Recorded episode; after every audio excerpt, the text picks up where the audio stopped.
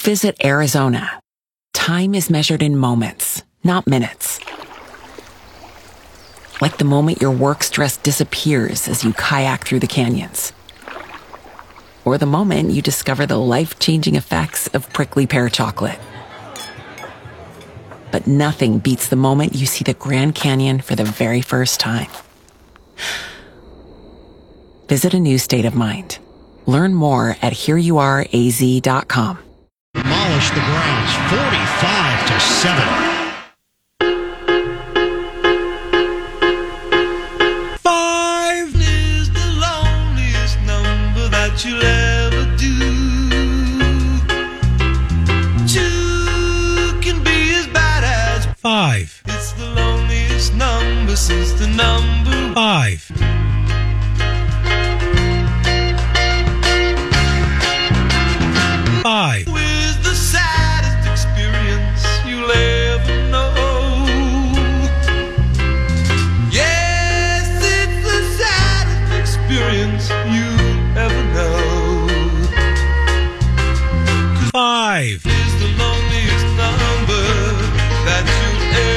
Do. Five. Is the loneliest number. Best Browns coverage on WTAM 1100.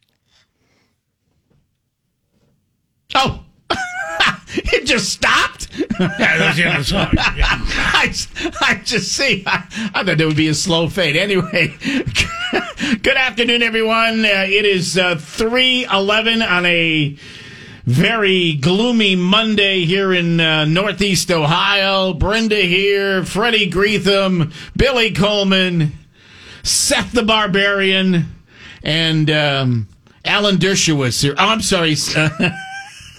Carmen Angelo. Good afternoon, Dean. How are you? We had, we had a common we had a conversation about Alan Dershowitz earlier. I think he would look like uh, make a good Alan Dershowitz. Anyway, I wish I um, had that pocket. Yeah, book. I'm sure. I'm sure everybody would like to have that money. Anyway, um, gentlemen, uh, welcome. Audience, welcome. Um, you all saw it. Um, I'm not sure what to add other than like I, I tweeted this morning. Um, I got a good night's sleep. Uh, I want to say this also. Thank God for uh, the Hallmark Channel. It's Christmas movies and liquor because that got me through the evening last night.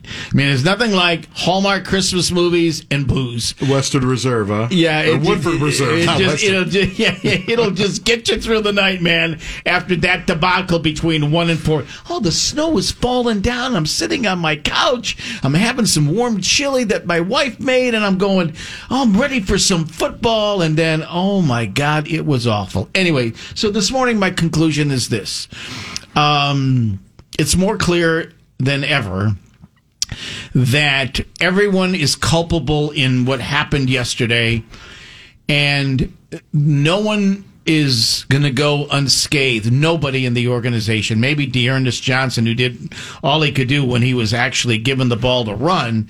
Everyone else literally failed at their job. The head coach, the assistant coaches, the coordinators, the offense, the defense, the quarterback, everyone failed at their job. And, you know, and I, I know, guys, we're going to have some discussion about, you know, what the other teams are doing. I don't really care about what the other teams are doing. I know what the other teams are doing. I know the mediocrity of the, of the AFC. I know the mediocrity of the NFL. Um, I don't really care about those other teams. What we should care about is, is what's going on here uh, with this football team that traveled to New England and got hammered in every aspect of the game. And I know some of you are not going to like this.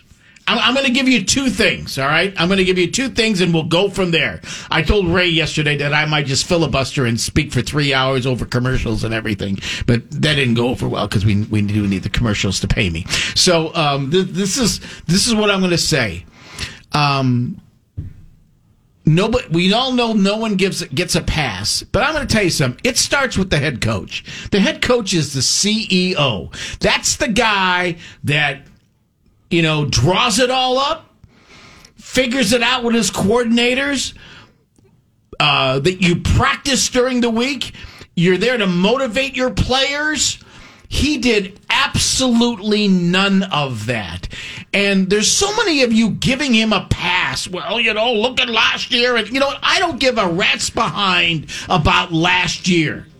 When I give it, this is the year that we were supposed to do something that we have not seen in a long time maybe play for a chance to go to, you know, the big game. That's, you know what? That's not happening this year. You know, maybe some of you are holding out hope. That's not going to happen this year. And I hold the guy directly responsible is the head coach, Kevin Stefanski. You suck at your job right now. You really do. You suck at your job. And you know what? Oh. I've been doing this for a long time and I've seen a lot of suck coaches on this football team, and you're with them together. All right. The second thing, guys, um, I'm a, I, I, I think Baker is a very good quarterback. I think Baker could take you a long way. However, um, I, I, I, maybe the injuries are catching up to him. I will only say this: if we're now in a position where we have to, and I'll leave that open. I'm not going to fight this. I'm not going to fight this argument that we have to go find another quarterback for next year. If you think we're on the verge of going to the Super Bowl in the next few years, you're freaking nuts. It ain't going to happen. If we have to go down that path to go find another quarterback again, where was one going to pop out of the sky? Or do you? Oh, I, I heard this. What do you want to go after the pandemic Pinocchio, Aaron Rodgers for next year? You can go after the pandemic Pinocchio guy He was and maybe get him. What's that? He was immunized. Yeah, right. He was. Yeah, he drank Clorox. Um, Fred, go ahead. Wow, you know, um, that was a filibuster. First, I want to say, Seth, you know, I, I can't come back at you. You got the five wins, and you didn't need to ruin that song, though. I think you could just Wow, kind of like the three wow. dog night. Fred you know? going, Fred going off on the song. There you go. But I mean, I got to give you your due. I mean, you're gonna keep job. that five at least another week. So, you know, as far as to me, it's you know, I'm not going to go quite that far, but this has been a major letdown. You think of it reminds me of 2019. You know, when they when they made out made some moves and expectations, but that team thought they were anointed and they went six and ten. We all saw what the problems were. And then last year I think they played way over, you know, expectations, you know, with a new coach and you're kind of just trying to put it together. And then this year everything comes down with a big thud. I can't argue, you know, they are what they are. I look on it and they have better players, at least on paper. I, I don't ex- know how to. Ex- you you can argue all day. I can go down the guys on the defense, and I do not see how you could say that these players are not better than the players they had I last totally, year. totally agree with you, Fred. and yet, and and yet you're playing one week. It's Jekyll and Hyde. I mean, you look, you know, and I asked a question today about about the the defense last week. You had Joe Burrow, who's a good young rising quarterback in his second year, and they threw everything at him. They caused him to make mistakes, turnovers. Here you had a rookie, and I don't think Mac Jones, maybe he will be. I don't think he's better than Joe Burrow, but they made him look like Johnny Unitas. They didn't go after him at all. I asked the coach today, and he kind of said, well, you know, didn't matter what we did, it didn't work. I didn't see it. I didn't even see him going after him, you know, even if you send them all, you know, and just make him get rid of it. But that was a debacle. And, and I, I feel like, yeah, they're, they're one week you think they got it corrected. Next week it's right back in the toilet. So they'll probably go out and win this week and everybody will think everything's okay again. But you've dug yourself a major hole now.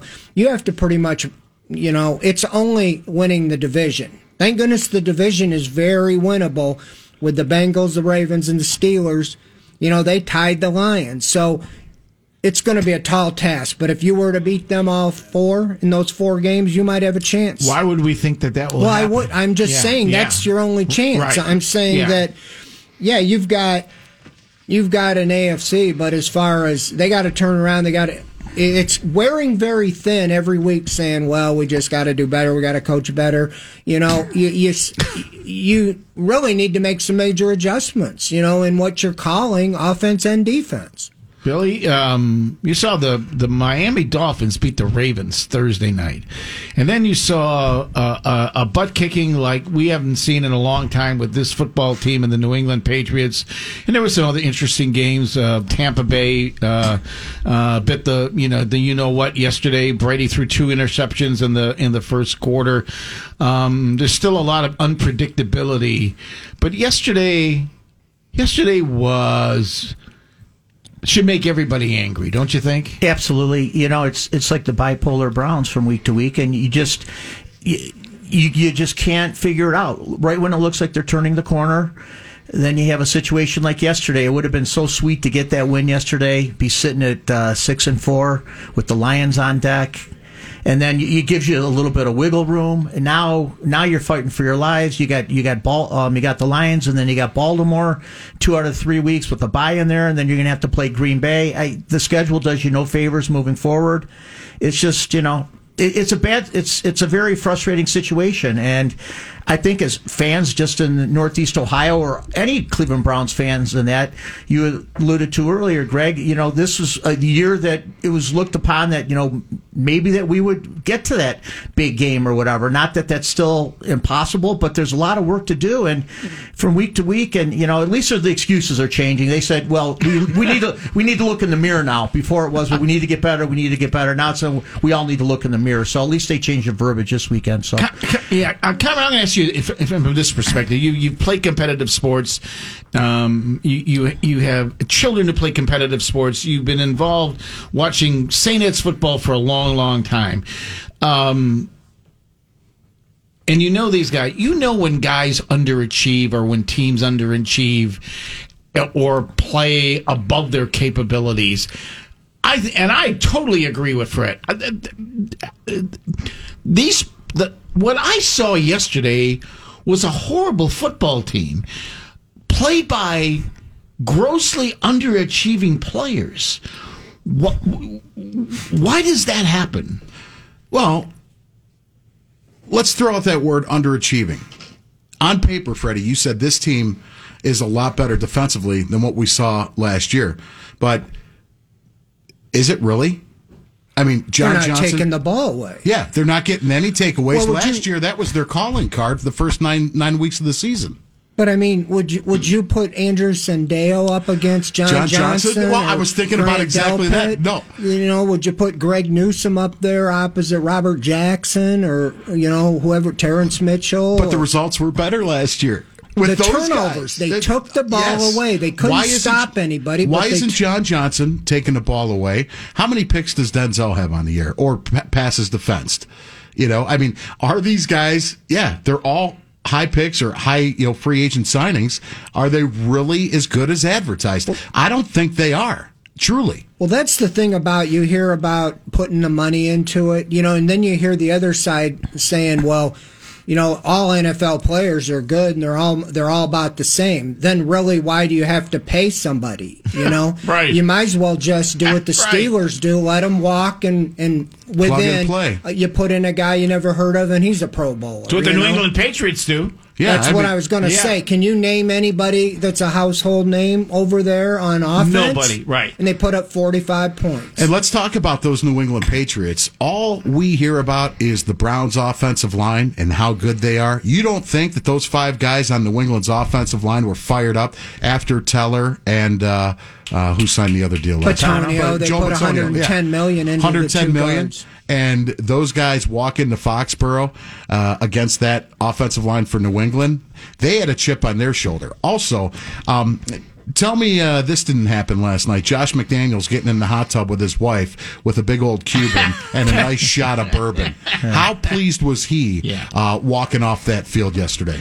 Um, the Browns were unprepared to face whatever they faced yesterday. Well, y- you and know- whose fault? That, Well, it's that's Kevin the, that's the, that's the head coach's fault. And let me let me add this. Yeah. Okay, so early on, we get inside the five, and then Baker lines up at wide receiver and a direct snap to the back out of the backfield. Why are we getting cute? Again. Exactly. Again, Fred. Again. D'Ernest Johnson carried him all the way down the field from the two yard line. Who I was watching next to the game, I said, Browns are better to score from outside the 20 because if they get inside the five, they can't do anything. And just like last week, they had third and one, and you got Nick Chubb back there, and you gave Mayfield gave it to Landry, who ran the option for about a six yard loss on third and one. Yesterday, you tried a direct snap to Johnny Stanton, who I, if you saw number 40 out there, you thought it was Peyton Hillis, but it wasn't Peyton Hillis. well, anyway, yeah. And they didn't even give D'Ernest Johnson, they, they had that botch play and then three passes. Njoku drops a touchdown and then Hooper bailed him out with a, a nice catch in the back of the end zone. But I don't uh, understand it. Sometimes they try to outthink themselves. Again, you know, we talked about last night, uh, yesterday morning on the show. I'm going, is he going? Is Stefanski going to get too cute again? And there you go on the first drive, he gets too cute. The other thing is, you know, usually Stefanski does well on that first offensive drive. It's everything after that. I don't know. I mean, Does he script his first uh, series, for? Yeah, he Yeah, they does. all do the first 15 plays and that. And, and- but even the second drive, after the, the Patriots, you know, is kind of interesting. Both teams only had the ball once in the first quarter. Long drive, long drive. Well, then the Browns 7 7, and they go right to the air, and that's when Mayfield threw, which really turned the game Right. around. I mean, from that point on, it might as well have been a pick Horrible- six because horrible read, he didn't get in the end pass. zone, but they Right. did on the next play. So he went away from the run immediately, you know, and then they're down 14 7, and it kind of snowballed because. And D'Ernest Johnson wasn't being stopped. They were not stopping him until they stopped themselves and started going to the air.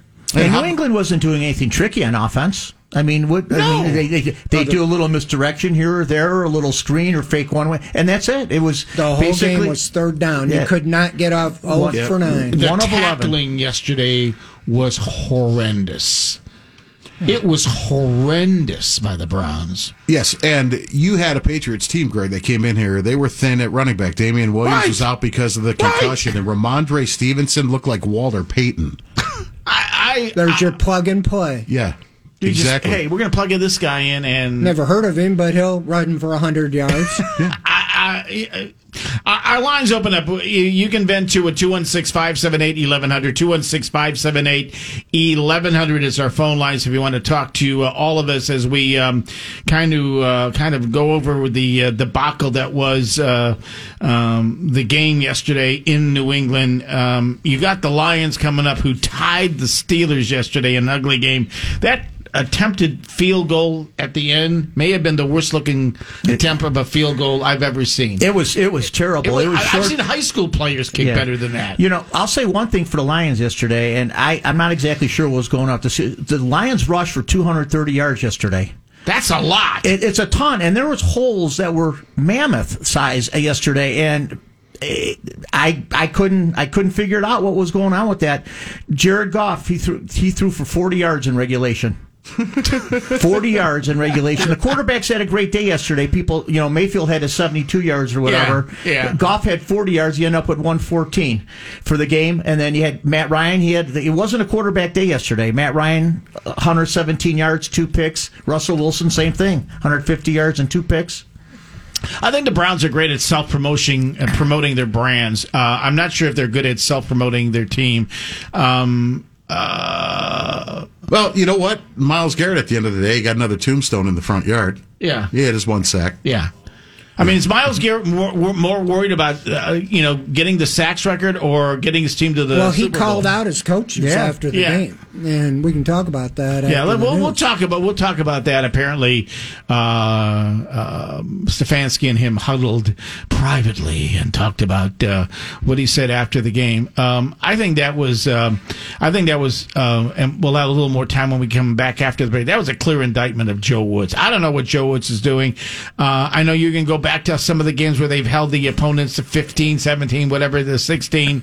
Um, that's fine and good. But as the season wears on, um, you know, eh, eh, we're going to game 11 on Sunday. Gentlemen, and we still have no clue about this team. That's not a good place to be. It really isn't, right? I mean, if you're going to game 11 and we have no idea about this team, that cannot be a good thing. How ironic is it that Cleveland fans have a better feeling about the Cleveland Cavaliers right now than the Cleveland Browns? Who You would have thought ne- that? You would have never in a gazillion years thought that was even remotely possible. Okay. Again, the lines are open. We're here till 6 o'clock, 216 578 1100. We have good stuff coming up later on tonight. We have the Cavs against the Boston Celtics. Uh, that's coming up. I'll be back after the game with the uh, the uh, the, uh, the post game show. But we got a lot of Browns conversation here on News Radio, WTAM 1100, 106.9 FM, and on your very free iHeart Radio app.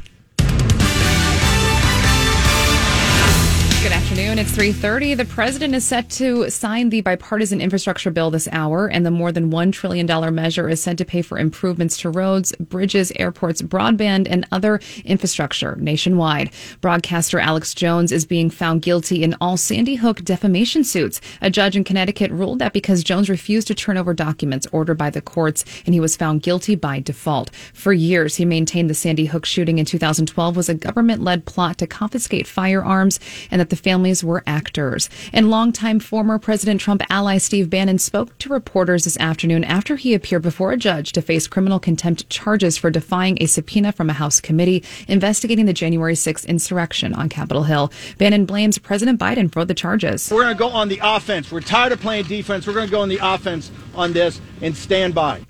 Back here in Cleveland, the Cleveland Orchestra is dealing with a positive case of COVID virus. A pair of scheduled performances were canceled over the weekend after one of the group's musicians tested positive for the virus. The orchestra's next performance is scheduled for November 26th. Your traffic and weather is together mornings and afternoons. Here's Olivia. From the Okanagan Traffic Center, if you were injured because of medical malpractice, call 1 800 Elko Ohio. Highways up to speed. An accident closing at 77 South between 271 and Wheatley Road, so avoid that area. Also, Highway 86 closed because of a wreck between Ireland and Chardon Windsor Road. This report is sponsored by the Buck Sexton Show podcast. Hey, it's Buck Sexton. If you enjoy listening to the Clay Travis and Buck Sexton show, you better check out the Buck Sexton podcast. It's out every morning. A quick rundown of all the news of the day. Please subscribe to the Buck Sexton podcast on the iHeart app or wherever you get your podcasts. Livy Musica, WTAM traffic at 1100 AM and 106.9 FM. And your three news weather mostly cloudy skies with a chance of rain and snow. Still highs right around 40 for tonight. The overnight will be in the 30s, and for Tuesday, partly sun. Highs will be in the upper 40s. Coming up in your top of the hour news, you'll hear the latest in the Kyle Rittenhouse trial. I'm Julie Holiday. Keep listening right here on WTAM 1100. This is Geraldo Rivera reporting live from outside the cash vault. Any second now. Sometimes you're on top of, uh, some, sometimes you're on top of the hill, and sometimes you get your ass kicked. Nice one of those. So we gotta go back to the drawing board and uh, see how we can get better, see how we can scheme better, see how we can make adjustments on the fly. I mean, cause we never, uh, we never had a chance just because you know, we we didn't uh, we didn't make any adjustments on the sideline or uh, when we had time to. Best Browns coverage on WTAM 1100. You know, um, I, I, I, and, and Fred, excuse me for this because I'm really, uh, and I know uh, I, I've said this on Twitter, and a lot of people are coming at me, and and that's fine. And I, I'm I'm, I'm going to pick on the head coach. Do you ever see Stefanski actually leave the sidelines to go coach his team on the bench, like we see a lot of head coaches during a game, kind of get into the huddle with their coordinators or their assistant coaches and emphasize a certain thing? He's just stuck to that sideline with his laminated play sheet, and he doesn't freaking. God, I almost said that. He doesn't freaking move. Yeah, he's he's so even keeled that you just don't really see any emotions out of him. You'd like to see him just go rip into somebody, you know, and you know, and get into somebody's face, even if it's a an assistant coach or it's a another player. You just get the idea, like I don't really care, you know. Well, it's not my job. Coach the team. Go over and make an adjustment. I think that was very, you know, some indictment there by Myles Garrett. You're, you know, arguably your best player. You know, calling out your defensive coordinator or your head coach, whoever, ultimately it's the head coach, to make an adjustment. And like I said, I just didn't see any aggressiveness. You know, it's like if it's not working, send What'd you get JOK for? What'd you get Delpit for? What'd you get Hill for? Go get the quarterback. You saw him. that work against the Bengals, and I didn't see a corner blitz. Denzel Ward come from everywhere and make him, you know, get rid of the ball before he wants to. Thursday night, the Miami Dolphins are crap. They looked at the the Ravens are so much better than they are, and what did they come up with? We're just sending the house well they- against, they- uh, against Lamar Jackson, and go ahead and try to beat us. And guess what? They beat the Ravens. They played the 46 defense. They took a page out of Buddy Ryan's book Thursday night, and it confused them. Well, exactly, and that's what that's. I had a note there saying what Miami did to Lamar Jackson. Why can't you come up? You're you're spending these twenty hours a day looking at film and trying to come up with something.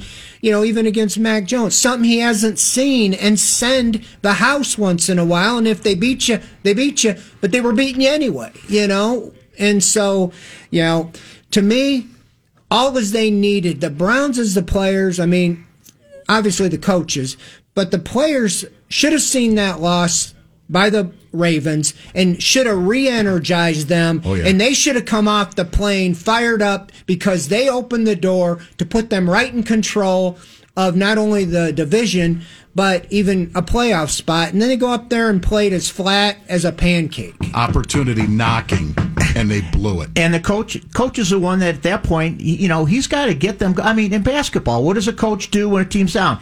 He'll get fired up. He maybe gets a technical on them. A lot of cases, that'll change the momentum. It'll it'll get people fired up. Nothing. They just totally listless yesterday. It looked like they quit in the second half, and it just Oh, it was yes. terrible. Yes, absolutely. It absolutely looked like they're done. You know, they know they can't win, and they basically played like they, they knew they can't win. Here, here's the other thing, guys, and we're talking with Billy Coleman, our our uh, our uh, our uh, Handicapper. handicapper. Can, can he, I can't even get the words out. Freddie Greetham from the Orange and Brown Report, uh, Mr. Carmen Angelo, and what are you eating, Seth? A uh, salad. Take a picture With of the that. tomato, with the tomato. What? What? Yeah. What, salad? I mean, you could, it's by definition a salad. But it's more bacon, uh, turkey, cheese, and Attaboy. fried onions. Okay. Oh yeah, because everybody has fried onions on a salad. Well, fried onions are technically a vegetable, so yeah, they, they are technically a vegetable. Yeah. All right. Uh, here's the thing. Here's the other thing that really bothers me, I'll, and I'll start with Carmen. Yes. Um, I've heard this. Oh, I love playing for a coach who's such an even keel guy because he doesn't ever try to embarrass you. Um, he um, he respects you. Um, uh, we all love playing for Kevin Stefanski. Great. Where's that getting you? You know what, Greg? Haven't you haven't you heard that before? Yes, and I can tell you from experience and even off um, the football field, the guys that I responded to were the guys that literally grabbed me or kicked me in the ass. Okay, Right. Guys that got in my Get face. get your attention. Yes. Right. Yes. I mean, old school guys that were, you know, they were caught in the Eisenhower administration. Those are the guys that truly got the most out of me. And if you're an even keel coach or if you're a quote unquote players coach, guess what? Shortly, you're going to be an ex coach, in my opinion. Brady, I mean, well, I mean, I, I, I, we- we've heard this. Uh, you know, oh God, you know, Kevin is just so even keel, and he, he, you know, he respects us, and you know what? Okay, well, guess what? Did you watch the film from yesterday? Tell me how great of a coach he was, and how great you guys played yesterday. Well, when it works, it it works, and and it can fly. But when you're losing and you have, I mean, he's right now looking like he has no answers, and that doesn't that goes all the way down to the players when they're looking around, going, I don't know, you know, they saw something we did earlier in the year and used it against us. John Johnson said that too after the game. Eh, you you know, those things are not good signs at all, and and you're looking to your leaders, you know, all the way around to come up with solutions and fix the problem, whether in the game or not. Well, you got to be able to shift on the fly, and I'll tell you one thing: Josh McDaniels outcoached Oh, that oh. that Cleveland Browns staff. They had eight possessions. They scored six touchdowns and a field goal. Seven out of eight. The Browns did not get off the field the first seven third downs. Mm-hmm. They didn't get out until they started the second half with a three and out, and that was about it for the game. And that's just that's ridiculous. You know what, guys? I'm really wondering, Billy. Um, Does this team really have any have any leaders? Doesn't I mean, they, I think you have. You know, we, we we just went through the lit- litany and list of all the great players, but any of them real leaders? I mean, Bitonio, I would say Freddie is one of the true leaders on that team. No, Well, he is, and that's what I'm saying. The offense is intact. It's the same guys you had last year. You know, when they had the success, the defense is where the different parts are. But yeah, Bitonio is is a Jarvis Landry always has been, but he's had very little production this year. He's been banged up and injured, and you know, around Baker Mayfield, you know, is is really de facto the quarterback, the leader and he, he's not answering the bell. You know, whether he's injured Right. or He's not. not, He's not. If you're gonna say you can play and keep playing, that's good. That you're tough, but you're not producing. You gotta produce. That was that was a terrible performance, you know, by him yesterday. And he's got the same cast of characters. Yeah, obviously Hans is in there for Conklin right now, but everything else is there. The offensive line, four of the five are in place, and you're just not producing like you did even a week ago against the Bengals. I was expecting them to get back. Their longest pass play yesterday was 13 yards when Mayfield was at quarterback. That's crazy. Yeah, It Brian really- Hoyer had more yardage than. yeah, uh, Brian Moore, I was going to say, went in in garbage and was a 7 7 game if, Yeah. if that was all he played. Brian Hoyer was the second best quarterback on the field yesterday. I mean, he really was. Steve in North Olmsted. What's up, Steve? Good. How you guys doing? Wonderful. Hey, uh, real quick, is uh, Camino there?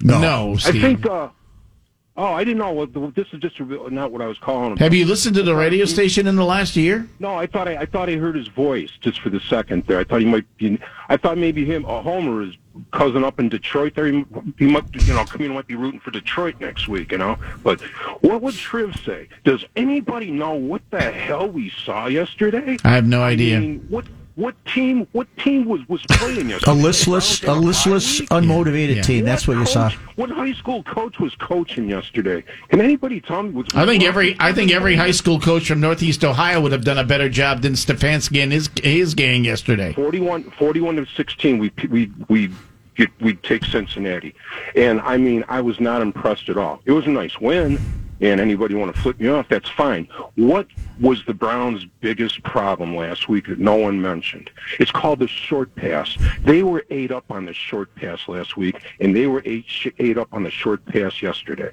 Yeah. So we had a hurt quarterback. But well, if you take a look at it, it's the idea: run the ball, stop the run.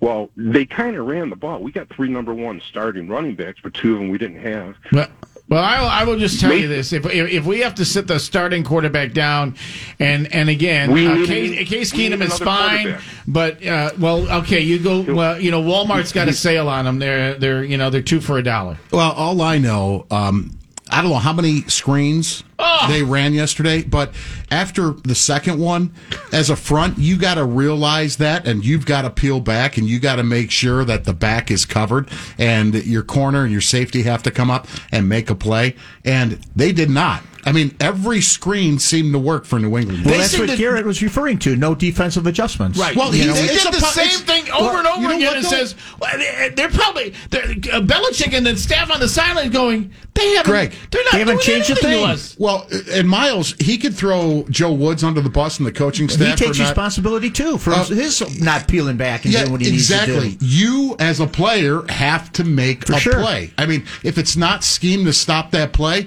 you got to shift gears in the middle of that play, and you got to get out on the back and bring him down.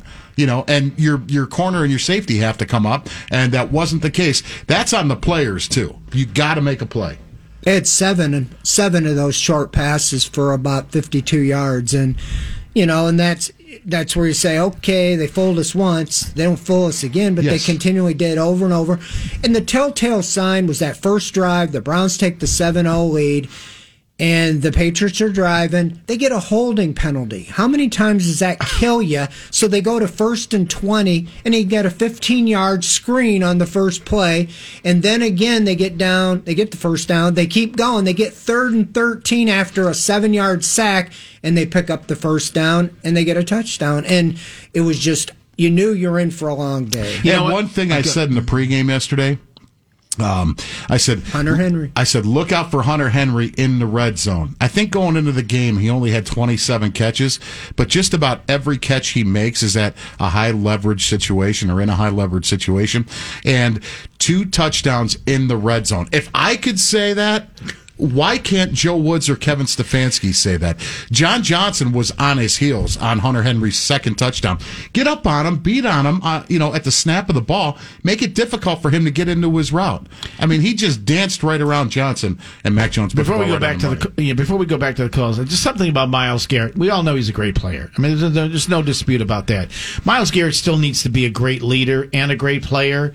Um, I think everything, Fred, that we read, um, and Carmen and and uh, and Billy, um, everything that we read is always about how many sacks he has and his sack total and going after this record. I'm, you know, I'm already tired of that. I don't really care. I don't care if he gets the sack record for the 20 millionth time.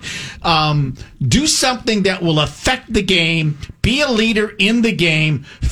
F- Sit down with your defensive coordinator and say, you know, instead of throwing on them to the budget, did he go to him and say, you know what, they're doing this, why don't we do this? Rather than whatever he does. Yeah. Um, Right?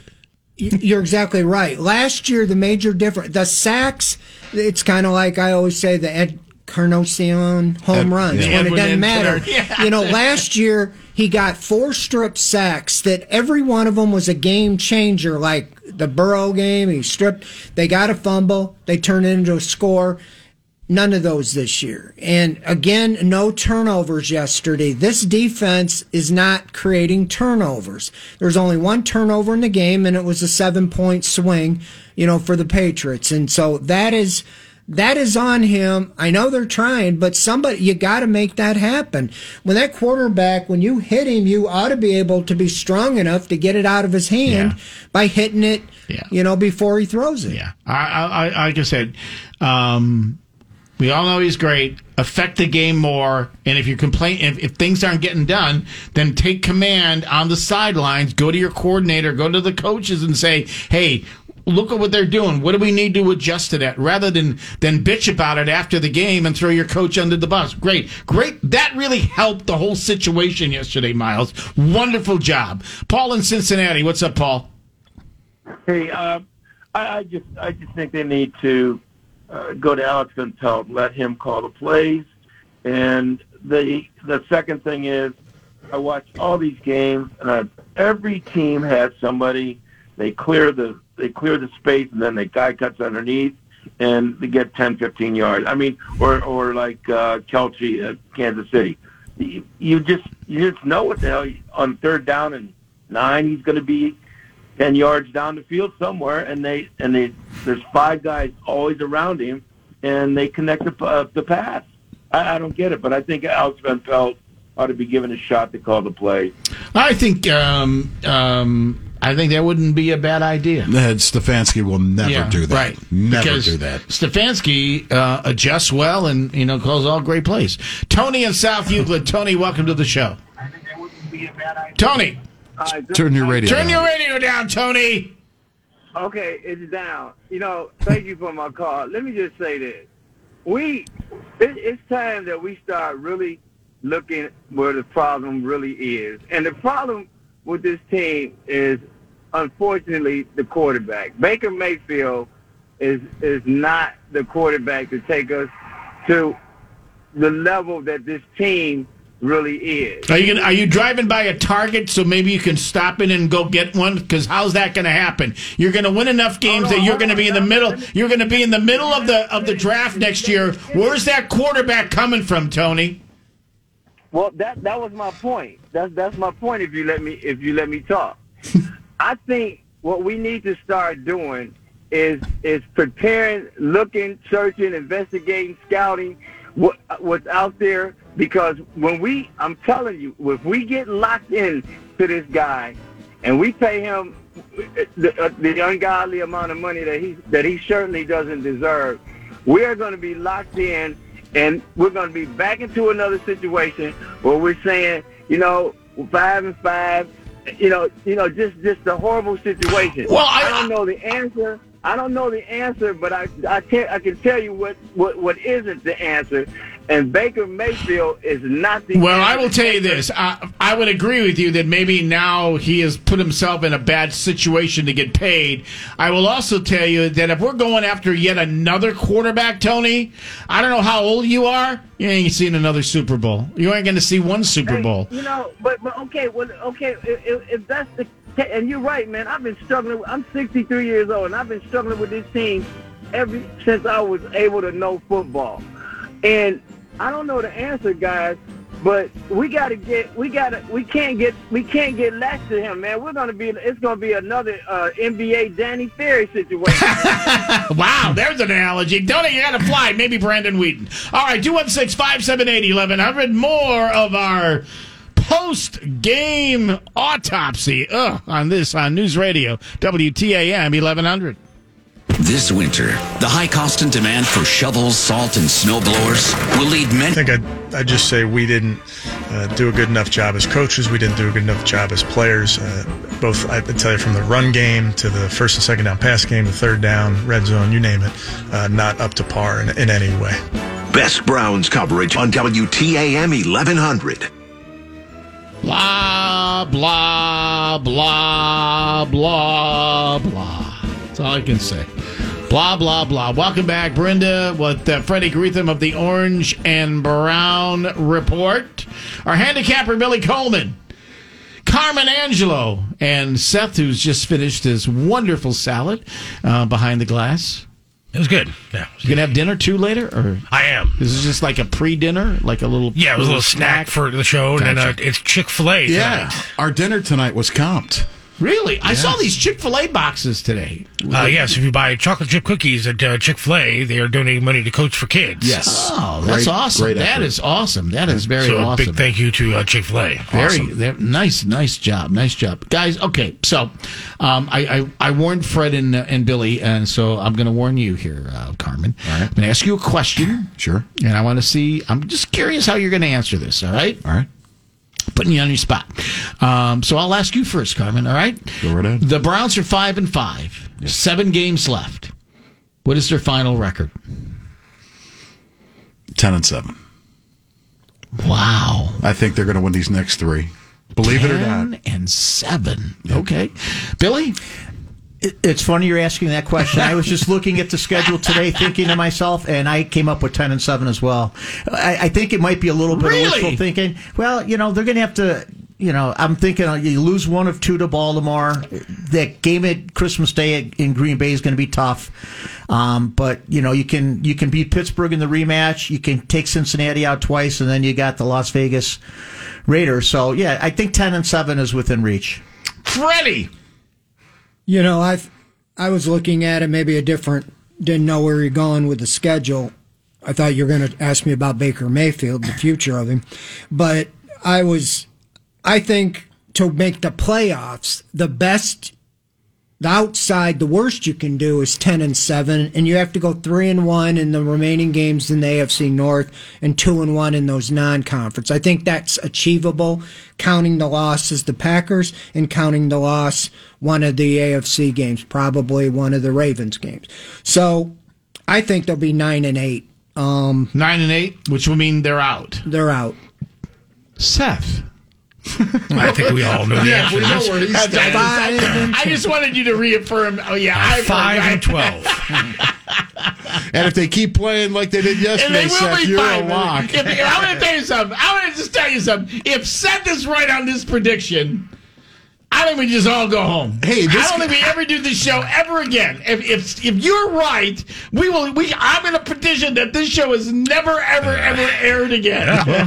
I want to ask him who's going to win the sixth out at Northfield because this guy darn near hit the Indians uh, over under on the uh, number. Did he really? is true. Yep. Wow. He said 78. I 78. said seventy-eight. Wow. Um, I think the Browns are going eight and nine. Hmm. I'm so down on them right now. I'll tell you what, if they lose this week, oh, if they boy. if they lose to the Lions, if, if okay, let me okay, let me let me just okay, let me re-ask the question. If they lose to the Lions this week, oh, it's going to be the Titanic. Yeah. I mean, the bottom's going to fall out. Billy, Seth may be close. I mean, you said that. You actually said that yesterday. Can you? There is no way they should. They will lose to the to uh, the Patriots yesterday. And I- kind I of- right. With the roster and everything, so yeah, anything can happen. I do think it helps them, even though the Lions didn't win, they didn't lose, and so that got the a little bit of the monkey off their back. But I didn't want to play a team that was zero and ten or zero and nine coming in this week. Guys, I again, I I- like I said, I think this team is devoid of leadership. I don't trust the coaching staff. I don't trust the players right now. Um, I don't trust anybody on the Browns. I honestly, I, I think this is an organiz- organizational failure right now, and I don't know. Seriously, I, I'm asking a really serious question, Fred. How how do you trust anything? How do you trust anything? Positive on the Browns. What's going to make them right the ship? Not for one week. Not not if they go out. Oh, we, we beat the Lions thirty three to ten. Um, what would make anyone believe that they're going to carry that over to the next week? There has been no indication this Right. year. I'm just going on last year, and it's not the same year. Mm, The dynamics different, but you keep thinking, okay, last week they pulled it together when their back was to the wall. The OBJ thing, they galvanized. They played the best game of the year, and you thought you could carry that you know, from this point. And then they do that yesterday. So it's going to be the same type situation this week. You need to put it back together, and then you know what you have to do going forward. And Freddie, what got them going last week early? A The turnover. turnovers. Yes, They had a three turnover. Interception on that drive on Yep. the first drive. don't- Right? If that wouldn't occurred, you could very argue it would have been the same thing as happened with the Patriots. Exactly. Because it had been seven to nothing, and you would have been in a track meet. That was a 14 point swing, probably, and that. And that's why it's the turnover situation. And I keep going back to it. What created the turnovers? Sending guys on corner blitzes and sending jailbreaks. I don't know why they're not why they didn't do that yesterday. I don't know either. You know, if, if we knew, we, we would probably be. Uh, Well, I mean, Joe Woods, we- if he's know- not good. Last Yeah. week, he said when we talked to him, I was second guessing myself earlier in the season. Maybe I should be more aggressive. When we asked him what was so good about the Bengals game, and he said, really, you know, being more, More aggressive. aggressive. And then it's like, it's not so much turning the corner, it's being consistent and doing it over and over. And so I'm thinking, okay, they're getting it now. And you got what did you get JOK for? If it wasn't to, To go get the go get the quarterback Yep. or you know go get that guy on the screen pass or whatever you got three or four of those guys use them Yeah, you got JOK to do exactly that, plus cover the likes of a Mark Andrews or a Kelce. I'll tell you the other thing too, guys. The thing that's so horrible about this year is that we've lived through bad Browns teams for too many years. I mean, really. I mean, we've all we're all old enough to have seen way too much bad football here, bad Browns team. And I don't think we're all we're not you know, I'm speaking for everybody. We're not dumb. I think anybody and it's not just us. We're, everybody was talking about the legitimacy of this football team this year. Maybe not, you know, the the crazy Super Bowl uh, uh, talk, but we were going to go back to the playoffs again, maybe do something in the postseason. And we're sitting here at five and five. And again, as I said at the beginning, I don't really care about what other teams are doing or where the league is. Um, we're sitting here with a five and five team, and we're going who just got annihilated by a rookie quarterback, and you're going, what do I hang my hat on? Count me guilty because coming off that big win in Pittsburgh in the postseason last year, and then obviously that close loss to Kansas City, even though Mahomes got uh, got hurt, I, I was among those that were saying, "Look, they could win the AFC this year." And even after we lost Game One against Kansas City, we gave them that game. I still was telling myself, "We can make a run and win this thing." Not anymore. Yeah, the leadership just it, just seems like it's lacking. I think we touched upon it earlier. Who do you really identify as the act? You know, who's the leader? Who who really is standing out? You know, and, and, and showing that they're the one that's basically taking charge of things.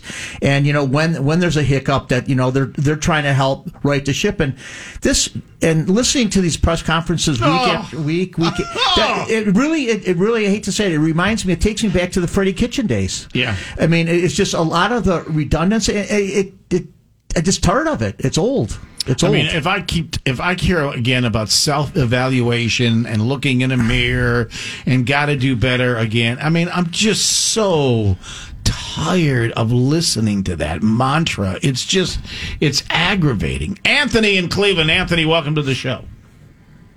Hey, Greg, how are you? I'm great. Good. Look, uh, you know, one of your um, one of the folks on the panel says uh, we're going to go what seven and, and ten. Let, let me just say this: that's overly optimistic, and I'll tell you why. The Browns haven't beaten a team yet this season that I didn't expect them to beat. Just think about that. Okay, they have massively underachieved, Greg. And, Absolutely. And I, and, and I was pretty. I was pretty robust in the Browns coming into the season, just by virtue of how well they played last season. Likewise. But I, I got to be honest. I got to be honest with you. They, I've said it. They've just underachieved. I mean, I'm, I'm looking at yesterday's game, and I, I don't like to indulge in hyperbole, but you know what? Bill Belichick just massively outcoached uh, Kevin Stefanski yesterday, Mm-hmm. and and I don't use that too. I don't say that too often, but that's what happened. Hey, Anthony, give Josh McDaniels a lot of credit there too, my friend. Oh, he just he oh he schooled him. Eh, Well, you know, it starts with Bill Belichick. The, the, the other thing, and maybe this is just me, and I know, I know Baker Mayfield is beaten up on all of that stuff, and and but is any one of these quarterback, and and again, maybe it's just me, as any one of these quarterback can throw the deep ball with any accuracy? I, I, I, you know, at times you can, at times you can't. Um, I have no idea what was the matter with uh, Baker Mayfield yesterday. Maybe because he didn't practice much. Uh, maybe the foot was bothering him more than he than he than he thought. Uh, I will say this: that um, after the game yesterday, would you say, Fred, that he wasn't as adamant about?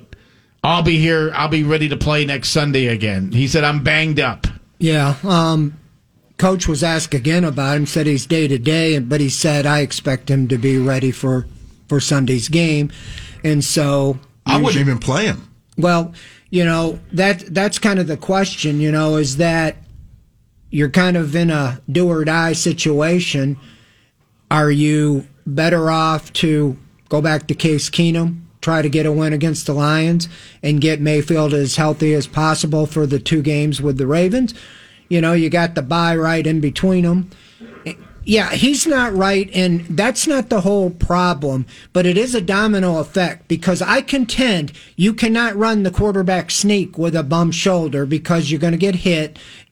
I contend he cannot run his play action because they know, you know, running out of the pocket. And I also contend he can't really scramble because of that situation where like JJ Watt hit him from behind and that's where he re-injured. And so, and even throwing it deep, they're not putting him in that position because it takes a little more time and you, and you're not, you can't develop it. So what can he do? So what can he do then? Now that you rattle off all the things that they're not going to have him do, I mean, you know, Well, he's, he's not going to sneak. He's not going to do this. They need to get someone in there that's going to be able to do some something or try I- at you least know, attempt Case, it. uh, You know, here's the reality of this. Case Keenum is a fine backup. He's limited, though. If you're asking Case Keenum to do a lot of things outside of what his comfort level is, i- it's going to be even worse. Well, he's very comfortable though. Again, in this offense. I mean, he ran it in Minnesota, and uh, Billy, Very well. and- yeah, very well. He had uh, his last year in it. He had 22 touchdowns and seven interceptions. And Billy, Freddie, and Greg. I mean, we trusted Case Keenum against the Denver Broncos. Why not trust him against the winless Detroit Lions? Well, yeah, I mean, but but but after that, then uh, would you seriously? Would you trust Case Keenum to beat the Ravens twice? Would you? Beat, Well, would let- you but trust Case Keenum to beat the Steelers and the Bengals? Would you trust Case Keenum to beat the L.A. Raiders? My would you tra- trust him to beat the Green Bay Packers? My Bottom point line- is let let uh, Baker convalesce this week, you know, and then if that's the case, you put Baker back out there if he's feeling all right. Well, so they in other did words, that. buy, buy him. A, try to buy him a week. Yes. And, and well, they see. did that though with the Broncos, and you argue you might as well just stayed with Case because Baker came out and laid an egg against the Steelers after you know resting a week, and it's obvious to me the coaching staff feels that even a banged up Baker puts them in a better, gives them a better chance to win than Case Keenum, or they would have done that. And so I'll I'll be surprised if they choose to go the Keenum route this week if if if Mayfield if they feel he can play, but he's not he's not playing up to speed. And if you're gonna put yourself out there, you have to perform and not use that as a crutch, you know, because I know he's got a lot on the line, but it's just his play is has been as inconsistent as the team has been, and it's a direct reflection, you know, on his play. Uh, Ivan in Cleveland. What's up, Ivan? How you doing? Good afternoon, gentlemen. Hey there. Listen to me. We want Baker Mayfield to be the star of this team. In the playoffs last year against Kansas City, when we're known as a running team, we didn't give Hunt the ball until the second half because we want Baker Mayfield to be the star of this team, if we're honest. In the last two games that we've played in the red zone, I mean like five yards or less, we come up with these little cute plays, Yep. and whatever it is, Ugh. we lead the league in rushing. We want Baker Mayfield to be the star of this team. The, uh, the the the Cleveland Browns, like you have teams that have tradition and history, Pittsburgh, all these different teams. You know what our our tradition is? As set by Paul Brown, it's called Marion Motley, Jim Brown, uh, uh, Leroy Kelly, uh, Mack and Byner and the Pruitts and Chubb and Hunt. But we want Baker Mayfield to be the star of this team. So when it comes down to the, the, the running game, they'll run and whatever it is, and it looks like we're going to win. So we say what we really want is we want the game to end with Baker throwing a bomb or whatever it is. Here's the, here's the choice that Baker Mayfield has. He can either be one of two things. One of three things. I'm giving three. One of three things. He can either be Johnny Manziel, or he can be uh, Frank Ryan, or maybe if if we see something different, he can be himself. But really and truly, he has a choice between Frank Ryan and Johnny Manziel. Hey, Frank Ryan won a championship. Yeah, I'll I- take that. I would take That's Frank. what I'm saying. I would take Frank Ryan, and I push back And a had a little. PhD in math too. So. I push back a little on that from the aspect they put their money in the offensive line and the two running backs, you know, Kareem Hunt and Nick Chubb by extending them. He's in the cockpit, and I think he's put himself now in a position where he's not going to get top dollar because they, because they feel like we have shown you. OBJ doesn't want to play here, so we're going to take that money and give it to the guards. And we're going to have an offensive line, and we can put a quarterback in there that can manage the game. And if you don't want to do that at whatever it is, 30 million a year, whatever, even that's high, Right. Yeah. then we're going to go get somebody else because we have youth signed through 2022. And unless we can find somebody better, you're going to be the the manager, the Frank Ryan. I mean, I got to fly, but great stuff, buddy. Appreciate the call. Um, you know, I, we have gotten ourselves so concerned with, um, and I think the media plays a big part in it. How much guys are getting paid, max deals, uh, how many sacks somebody has. Um, we're getting we're getting um, all of this ancillary BS stat stuff rather than can we just go win a football game? Can we win two in a row? Can we beat a team that we're supposed to beat? Can we not let a, a rookie quarterback uh, beat beat our butt? Can, I mean, maybe the best coach in the NFL outcoached us, but not only outcoached us.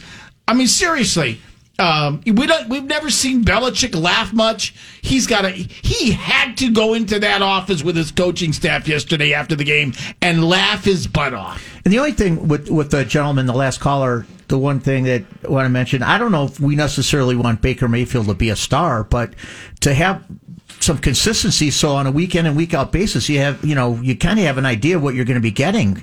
It's all over the map and there's no consistency to it. And, and it shows in the team's overall play. Well, with this offense, he doesn't have to be a star. I Right. mean, if you know when Chubb's healthy and Kareem Hunt's healthy, all he's got to do is Manage just make sure game. don't throw the ball into the belly of the opponent, and you're all right.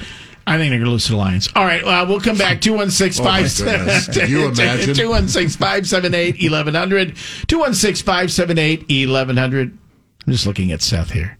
Seth, I got a question. Oh, yes. Do you like Pop Tarts? Um, chocolate ones. Okay, I just just had a question.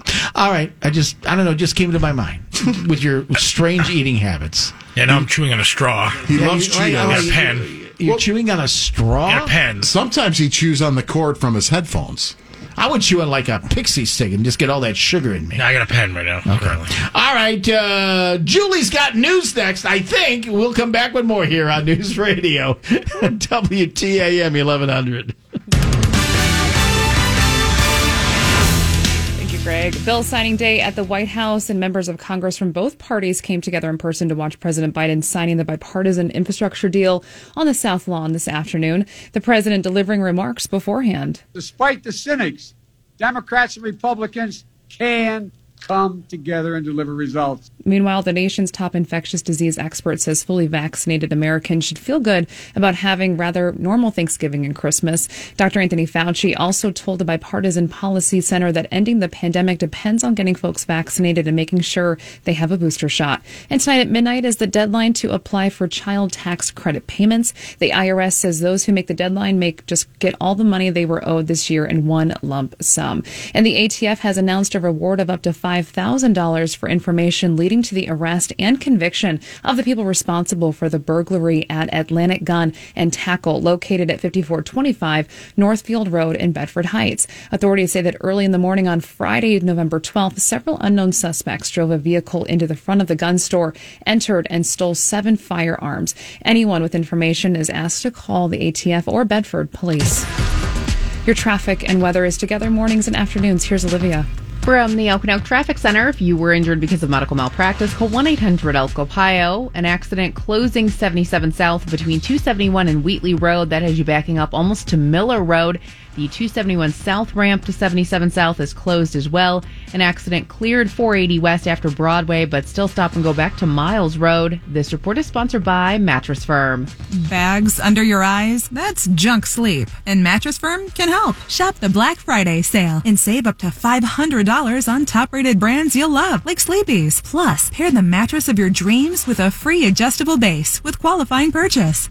Olivia Musica, WTAM traffic at 1100 AM and 106.9 FM. Your three news weather mostly cloudy skies. We still have a chance of snow overnight, possible leftover flurries. The low will be in the 30s. For Tuesday, partly sunny, highs in the upper 40s, headed to the 60s for Wednesday. I'm Julie Holiday. Your next news is at the top of the hour and anytime on Facebook or Twitter at WTAM 1100.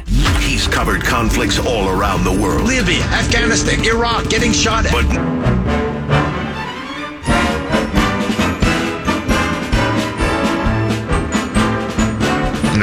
see any bad things. I don't think we you go in practicing uh, things and not getting them corrected during the week in practice. I think uh, I mean we didn't didn't count on like we were supposed to. No, we didn't stop the bleeding, and they, and they kept on attacking where we were where we weren't uh, where we were deficient. best Browns coverage on WTAM 1100.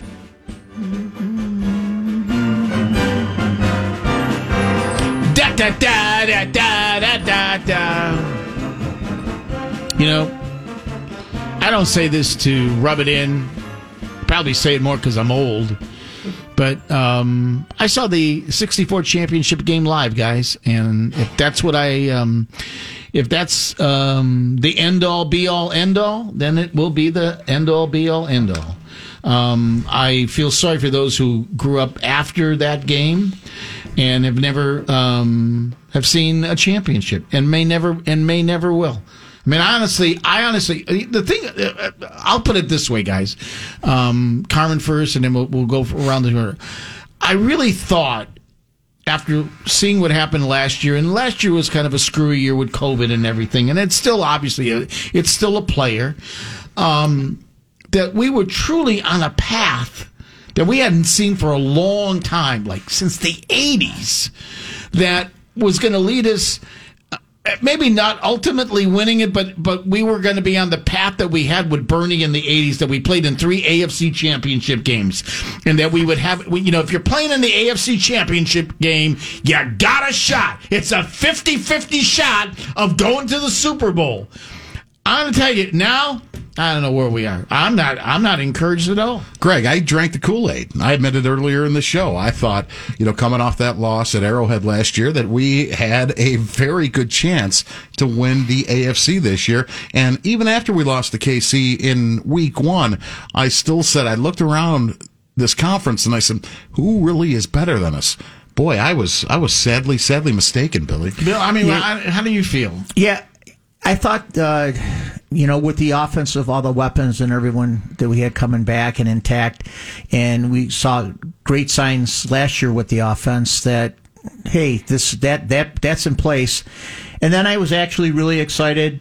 Um, in the off season, I, th- I thought with the, the players that we picked up in the secondary and on the line, um, my only my main concern was, and I talked about it earlier um, in the season, was that with the defense, when you get a lot of different talent and you assemble a lot of different talent, it doesn't always turn out to be the best talent unless you can get it to gel and get that chemistry. There's a lot to be said for chemistry, and it it seemed like it was starting to come around about the, the Chicago game, even though it was Justin Fields, and then they played the Minnesota game, and then all of a sudden we went out to L.A. and then they they threw 47 on us and and then it's just been turmoil since so i, I just I, I can't get a pulse. So i guess that's the discouraging part. I thought the defense at some point it would take about seven eight games but then it would be somewhat consistent moving forward. Two things: the LA Chargers have been pretty pedestrian since that Browns game. Secondly, the, the and the one thing that and Fred, we, I remember saying this when we did the countdown to kickoff show.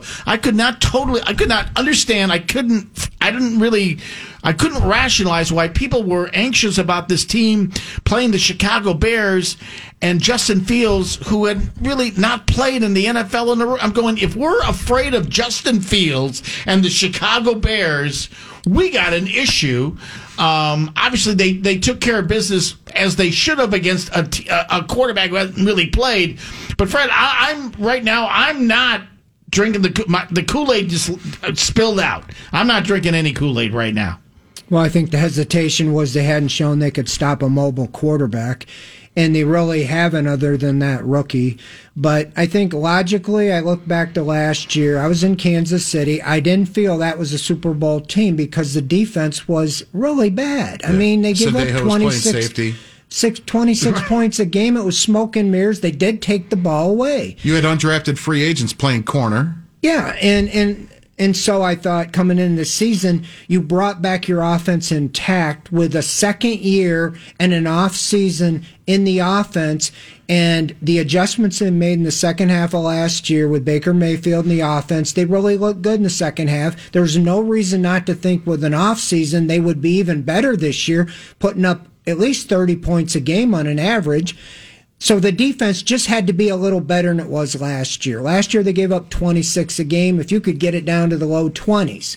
Well, the offense has not been what it should be week after week. You can say what you want about the defense, but I think it's all on the offense. The offense still has to put points on the board on a consistent basis. And so all the way around it's disaster. You know, there's about eight to ten of us on the staff at the Orange and Brown Report, and all of us independently put our season predictions in, and every one, every did twelve and five. Me too. And and now you'd have to go seven and zero to be twelve and That five. ain't happening. No, I know it's not happening, but it's not that we're all buying the Kool Aid as far as thinking that. Right. I mean, you logically look at last year and you go, okay, they should be better than last year when you're 11 and 5. Is it a big thing to say, okay, be 12 and 5? I didn't think so. But here we are, 5 you know, and it's 5. kind of reminiscent of the 1980 season heading into 1981. Remember how much optimism there was? 5 and 11. Yep, 5 and 11. After that, yeah.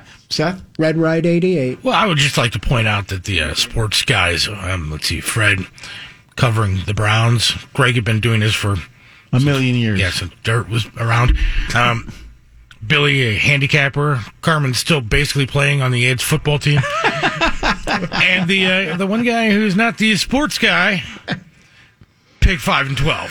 kind of like the girl in the office pool for March Yeah, Madness. that's right. I saw this the coming. colors of the teams, right? I saw this coming. I knew it was all yellow. smoke and I like last year. green. I knew and- it. Um, but you know, you know, Fred, you were right. I mean, I mean, all of us just said, you know, God, this really is shaping up to being legitimate. There was nothing. There was nothing. There was nothing illegitimate about it. There was. It was very logical as to what was going on, right? And then, oh my God, I just I sit back and go, what in the world? The the downside is is like a few years ago the Eagles went all and got a bunch of big name guys, on- especially on defense, and they were calling themselves the Dream Team, and I think they ended up about 500. I didn't really see these guys all going all like that, but that's kind of what's happened. They just haven't pulled together. And the offense hasn't taken the next step. You know, they have had injuries, they haven't, but every team has that, and it's just, just for whatever reason, has not come together. And logically, Kevin Stefanski, Joe, Wood, they all should have got better. And everybody was worried about the Chiefs, and the Chiefs have been sleepwalking so far, and there's still really no emerging team. I mean, Tennessee, but you keep looking. You don't have Derrick, Derrick Henry. Henry's gone, yeah. Who's, who's 40 Right, plays right. on your offense. Yeah, I, I, you know what, guys? The players have s- have certainly underachieved. The coaching staff has gotten worse. It really has. There's no defense. You can't argue. You can't argue the other side of that. You can't. You can't tell me that Stefanski and all of his uh, his his partners are doing a better job. They are not.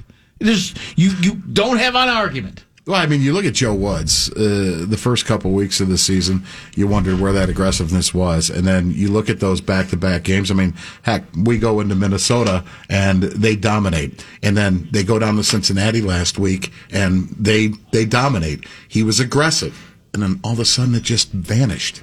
I, I, I don't get it. All right. Um, hopefully the traffic will be vanishing as uh, we try to make it home uh, today here as we have traffic and weather together. Olivia's got the traffic. Olivia, did you enjoy that Browns game yesterday? I did not watch it. Oh, I heard it wasn't great though. No, it was not. No, that was you. You were better Good off. job. Not, trust me, you were better off not watching it. Good Pro- job. probably. Were you reading your Kindle, Uh, no, I was not. I making had, cheddar broccoli soup? Maybe? no, uh, not not this year, not yet. I have a lot of books to get to though. Continue. Gotcha. Okay. From the Okanagan Traffic Center, if you were injured because of medical malpractice, call 1 800 Elk, Ohio. Accident cleared up 480 West after Broadway, still backing up to Miles Road. You have an accident closing 77 South between 271 and Wheatley Road. Traffic stopped from Miller. The 271 South ramp to 77 South closed as well, so just avoid that area right now. This report is sponsored by Mattress Firm. Bags under your eyes? That's junk sleep. And Mattress Firm can help. Shop the Black Friday sale and save up to $500 on top rated brands you'll love, like Sleepy's. Plus, pair the mattress of your dreams with a free adjustable base with qualifying purchase. Olivia Musica, WTAM traffic at 1100 AM and 106.9 FM. Possible leftover flurries. The overnight low will be in the 30s, and for your Tuesday, partly sun, highs in the upper 40s, headed to the 60s for Wednesday. Yeah. I, yeah, I, I Munch has it texted us. By the way, is Olivia reading that uh, Ul- Ulysses S. Grant uh, biography? I think She may be. I think she is. I think she is. Uh, I think that she loves history. So I, you know what? I Yeah, want to. I knew Munch was going to text us at some point. But he kind of he he's misinformed here because he was not the only one that said the Browns were going to lose yesterday. Did you say that? Yes, I said they were going to lose twenty-seven to fourteen. I believe. That's right. You did. Yes. You are Okay. correct, sir. Yeah. So Munch, make a revision. All right. Like I said, I'm picking the Browns to lose every game here on out. So Seth, Thank you. We're together. I can't believe I'm saying that, and I can't believe me and Seth are together. That's the Yes. other thing. well, you Uh, both went to Ignatius. That is That- true. That's true. That's true. That's our only common bond. Uh, Don in Orville. Don, welcome to the show. Don. Don. Going once. Going twice. Donnie. Later. Sorry, John. Uh, John in South Euclid. What's up, John? Hey, what's up? How you doing, Carmen, Seth, everybody? Um, there's one thing you guys are forgetting that Triv preached for the last since Baker's been here. Baker is a very average quarterback.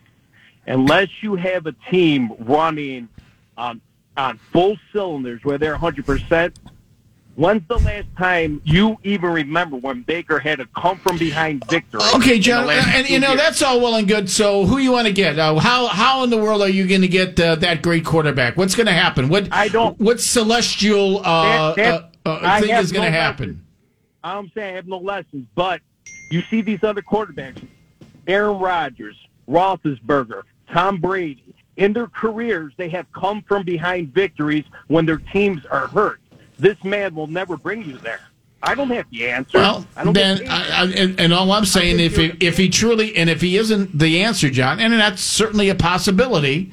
Um, good luck, good luck, good luck in finding that Super Bowl. Because I'm going to tell you something, John, you're never going to see it.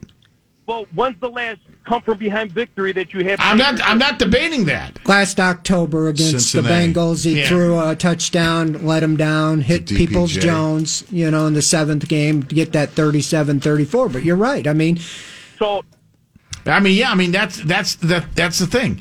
But everybody says, "Oh, he's not the quarterback." So you're gonna win. You're gonna be a 500 team. You're gonna be in the middle of the draft, and you're gonna get the next uh, Tom Brady. Well, how, how's that gonna happen? Uh, but again, though, he doesn't have to be a star in No, he this offense. And you have two bell cows like Kareem Hunt and Nick Chubb. Just don't turn the ball over. Don't throw it to the opponent. You'll be all right. You know, being a game manager, he's not going to get thirty-five to forty million, Freddie. But uh, again, he doesn't Well, have to be a superstar. and you can't have. I mean, I mean, yesterday he was bad. Um, e- even with the Patriots defense playing great against the Browns and and them doing offensively, it was probably an unwinnable game. I mean, wouldn't you think, Fred? Like, I mean, we knew pretty well. By wouldn't you think the end of the second quarter by halftime they were not going to win yeah, the game? avalanche was falling, Yeah. and and we were going to win that game. that's you know the thing is is you know I've asked a lot of the players. We can ask Josh Cribbs that in the next hour. It's like, would you? Is it almost? Would you almost rather just lose eight to seven or forty five to seven? It's a loss. So get blown out and start. You know, yeah, everything went wrong and everybody's ready to jump off the cliff, and you could see him come right back this week and play great. And you know what? I mean, give that New England um, Patriots defense some credit. Okay, their front's pretty good. I mean, J.C. Jackson's gonna. He might be on the All Pro team, Freddie. Leads Um, NFL in interception. Yeah, I mean, he and Tra- Trevon Diggs with the Cowboys are out of this world. And Christian Barmore, I I'm not criticizing Bill Belichick, but when he decides to let that kid loose, look out. Billy, I would rather lose eight, uh, guys, and Billy, I would rather lose eight to seven, and I'll tell you why. Because at eight to seven, I know I can go back and probably go through a hundred things that I could have done or didn't do or whatever, and that's a great conversation. When you get trashed like you did yesterday, it means that you went into a ga- went into a game where nobody was prepared and you gave up. Well, and that's what it looked like. That they just basically gave up after a while. And it, as I mentioned earlier, New England wasn't doing anything super fancy. You screen, a little misdirection here and there, and you know they just kept going up and down the field, even with their backup quarterback. I mean, it was embarrassing. Totally embarrassing. You're paying guys all this money to get their butt kicked. And then, you know, Stefanski this week, I'm sure on Wednesday or Thursday, will be urging fans to be in the stadium by uh, game time and cheer their team on and be the 12th man. How about just doing your freaking job, you know, and getting the team ready? Billy, we got to roll. All righty. people Alrighty. get a hold of you? Uh, they can give me a shout at 440-829-9876. That's 440-829-9876. Things are heating up. We're 68 and 51, 57% in college and pro combined good- this year. good job. So we're looking to keep that rolling this weekend. And big news, uh, check in uh, the call in on uh, Thursday at 520. Ohio State, right. Michigan State. We're going to have something special going on this weekend. This party always gives the Buckeyes a tough game, though. Yeah, they do, but Very let much so. And they're getting a ton of points. Let me be the first to say that the Big Ten has been the most overrated conference in the country the last 60 years. Yeah, well, yes, and I couldn't believe how many guys, how many teams they had in the top uh, twenty-five at one point this year. Billy, great, So, great job, buddy. See you next week. Thanks, All right, Greg. we got uh, all kinds of stuff, and Julie with the news coming up, and then uh, Mr. Cribbs here on News Radio WTAM eleven hundred. Hey, Cleveland, it's Clay Travis and Buck Sexton. You've turned to Rush for guidance and understanding. Yeah, I mean, it got out of hand pretty quickly. Um, to be honest with you, after coming out of halftime, we felt good about you know rolling down uh, a few scores and, and to be able to defense got to stop, and we just you know stubbed our toe on that drive. So we, it'd have been a different ball game if we can execute coming out there on that first drive in the second half. Um, and it's just momentum at that point. And uh, you know they're able to milk the clock, and they did a great job today uh, of that, taking care of the football, which we didn't. Obviously, the, the pick almost returned for a touchdown. So it just things like that. Um, in a momentum game on the road against a, a well-coached team like that. Um, you, you got to seize those moments, and uh, and that's that's when it gets out of hand. Best Browns coverage on WTAM 1100. Welcome back, Brinda, with you, along with Freddie Greetham of the Orange and Brown Report. Carmen Angelo of the Carmen Angelo Report. Hello. Seth Williams of the Seth Williams Report. The 5 and 12 uh, report. The five, the five and twelve report, And the salad report. and the salad report. Josh Cribbs will be joining us mo- momentarily. I don't think he even- wants to come in. Uh, I don't think he wants to blame- face me with my I don't blame him. I don't blame him. I was debating taking a sick day I don't today. blame Josh. I, I'm whatever. I don't blame Josh. I'll tell you, for three hours, it was a nightmare for me between one and say about 10 Yeah. after four. Right. And then some semblance of normalcy and greatness returned as I went and watched a youth hockey game. Yeah. It's three hours you never get back in your life. You got for that sure. right. So I, I got this text. It must be some. His name is Wally Morton. Is that? I know Craig Morton. Okay, uh, and he, says CSU Wally. Disappointed to hear your overwhelmingly negativity. You could never be on my 22 championship teams with that attitude. No, because I would never quit on a team like the Browns did yesterday. You know, or I don't know. Maybe I've been watching since 1964. How many years is that? Let's see. Let's see. Let's see. Uh, I've been watching uh, 55 years. 57. 57 years of not winning anything. All Same right. That's math. 50 well, or something like that. Anyway, so excuse me, or the fact that the Browns literally have not been relevant since 1989. Since 1989. The 9 6 and 1 year, and Yeah. still advanced to the AFC Yeah, title. yeah. game. With Bernie getting a, a contraption on his finger, right? Um, so sorry if uh, our football team has been inept for three decades, thirty years, guys, thirty years.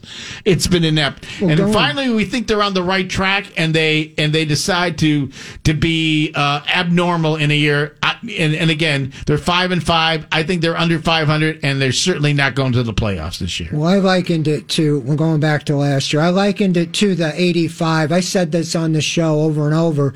That last year to me was like the 85 I Browns. remember it well, when Bernie right. was a rookie. They Yep. snuck in the playoffs at 8 and 8.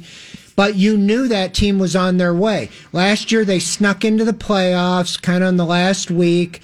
They, I thought getting that experience, I didn't really even expect them to win a playoff game. They won a playoff game and they went to the second round. But I thought, okay, now they got a taste of it and this team is headed on the right, just like that 85 team you knew was going to be good, and they went to three AFC championship games. I really expected that to be where this was if they got the defense fixed. Thought they did get it fixed, and so far it really hasn't been fixed. I don't go ahead. I'm sorry. I don't mean to digress, but you go back to that eight and eight year Bernie's rookie year and that game at the Orange Bowl where I think it was twenty one to Yeah, they had at Browns, I I thought the Browns were going to win. They were up with twenty-one to three at halftime. Yep, I thought and they were then going to win. Do you remember what changed the tone of that game? When Ron Davenport ran over Don Rogers. Do you remember that play? I don't remember that. Did he? He got to the second level and he trucked Don Rogers. Wow. And it was like a newfound hope came over that Dolphin sideline, and then it was downhill from there. I don't, you know what? I, that's a game I want to rewatch one of these days. Sure. I need I need to rewatch. It's been so long. Um, I'd love to rewatch that entire game and see um, what happened. You know, in this, you know, as watch that second half unfold. Um, and see, you know, ultimately they would have ended up had they won that game, they would have played New England, um, who ended up beating Miami and who ended up playing the '85 Bears. What was it? The uh, Super Bowl. Uh, Elliot, uh, didn't he say that Eason should have been wearing a skirt during that Super Bowl? Something Yeah, like was that fifty-five to ten or something? Yes. Yeah, yeah, yeah. That was the Both human- Buddy Ryan and Mike Ditka got I don't know. off the Seriously, field. guys, if the Browns had gone to that Super Bowl, they would have lost, but Oh, they would not have been annihilated by the Patriots. I don't think. By I don't, by they the would Bears? have not been. They would have not been embarrassed by the Patriots. Purdy would have never. They would have had a. They would have had a game plan where they they would have lost pr- convincingly, but they would not have been embarrassed by the by the eighty five Bears. No, and that team was Kevin Mack, Earnest Byner, both thousand yard rushers, you know, and the blueprint was there, you know, as far as in that's what I saw coming. And so far, obviously, I don't see anything, you know, unless they show me wrong, that changing in this year. Jack and Cantone, what's up, Jack? Hello, gentlemen. Uh, I'll make it quick. You know, one thing I can say that, that's common with Kevin Stefanski, Eric Mangini, Butch Davis, they all say the same thing after an embarrassing loss. Well, we got outcoached. Uh, we got beaten every aspect of the game. When when when does that stop for this team?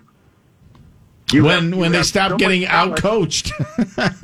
well, well, That's well, when yeah, it stops. I mean, so so what? Monday through Saturday, they they don't they don't watch film. They don't. I mean, did, did you did you not think that Bill Belichick, arguably the best coach in the NFL ever, was not going to be prepared? Right. Would not find the Achilles heels that we would have. Right. And My that- God, and once again, you- once again, you hear the same thing. Well, Nick Chubb was out. We lose one player, and everything goes to pot. I I mean, to say this team is a is a, is a, is a playoff team is a joke. Well, we got a lot. We got a lot of issues, Jack. Um, Josh Cribbs is here, and I don't think he liked what he just heard. Well, I, I'm gonna just chime in because you know we were down um, both running backs, and then uh, D'Ernest Johnson showed out uh, last year and this year, and uh, our what one thing that the Browns boast is depth, and they played a the the, the uh, an atrocious game, and I had to. I was going back and forth with Reggie Langhorne and Metcalf, and all they could say that was good about the Patriots were Belichick. They weren't naming players. They was like, man, Belichick. 'Cause you can't. Right. but I didn't. Oh, and I still can't. I, I team just, concept. That's an anomaly for me. I can't wrap my Well, head around how that. about Josh McDaniels making uh, Rhamondre Stevenson a stud, you know, and utilizing his personnel correctly? It was more so Josh McDaniels against Joe Woods in my eye. Yes, sir. Than a Belichick, you know, overall, even though he's under him. And I look at that because I didn't have no faith in. I'm gonna just say it, and I had to apologize to him, like in every outlet I could. Um, uh, Mac Jones. I just thought against our Browns defense, Fred, we were going to crush this kid. We was going to let him have it. Um, Myles Garrett, if you look at how he was sacking, I thought it was going to be more of that. Like they was going to come after him, do more different type of blitzes, and that he Why wouldn't make they? the necessary throws. Why didn't they? It seems like every time they was about to get to him, he let go of the ball. The timing routes. He was efficient. He did what was coached. He threw it to the open receiver. Sometimes he was double covered, and they made plays. This no name team came together and made plays against a, a very good Browns team. Now, the Browns, are, I want to kind of bring us back to reality. The Browns are five and five. Let's kind of take a breath and say, where were they a few years ago at this point? Well, we went 131. Because Well, well, right, well, we were just crying over just a win, though. I, I, I agree, but I, I and we can stay in this moment. I don't mean to do that. I, I know. I, I, you know, two years ago is two years ago. Right, absolutely. Today is today is five and five with with with seven games left. Right. Um, and quite honestly, Which is huge in the NFL, which- seven but games. honestly, I, I I asked this question, Josh. I, I got. Let me ask this question first. Go back and pick the worst game you ever played in, and ask your and tell me why it happened. I'm sure you played in a game where you just got annihilated. How does that happen?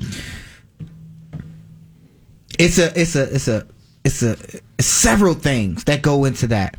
But it starts with coaching and game plan. We played arguably oh my goodness. Can we arguably say that in in about 10 to 15, 20 years, uh, Belichick will be her- heralded as the greatest coach ever and be in the Hall of Fame. Yes. And people walk past like, you want to see a hell of a coach? It, and they'll make a statue out of it. So we played the best coach ever in the world. He's like the Jim Brown of players, but he's a coach. And Coach Stefanski in his second year.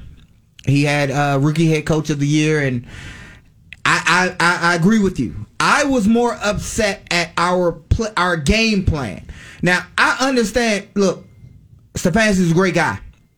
He takes full responsibility every time he wants, and that's not never the issue.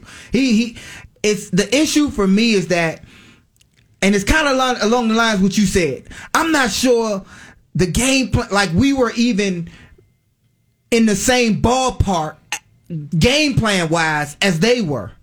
And that's the problem because I'm related to this. We have the best our our the ingredients of our team is fine dining. But we keep getting carry out. like the cook of, the, of that these is a great But you understand, right? We have Yes. these ingredients. We got filet mignon, right. But I'm gonna chop up that filet and I'm gonna give you a, a, a I mean, you give it. I'm gonna put it in the microwave. I'm gonna put this you're gonna get filet in the A little microwave. rice over it, but you will give it to you that way. Right. And and it don't matter if you got the greatest ingredients, the farm to table. Who is the cook?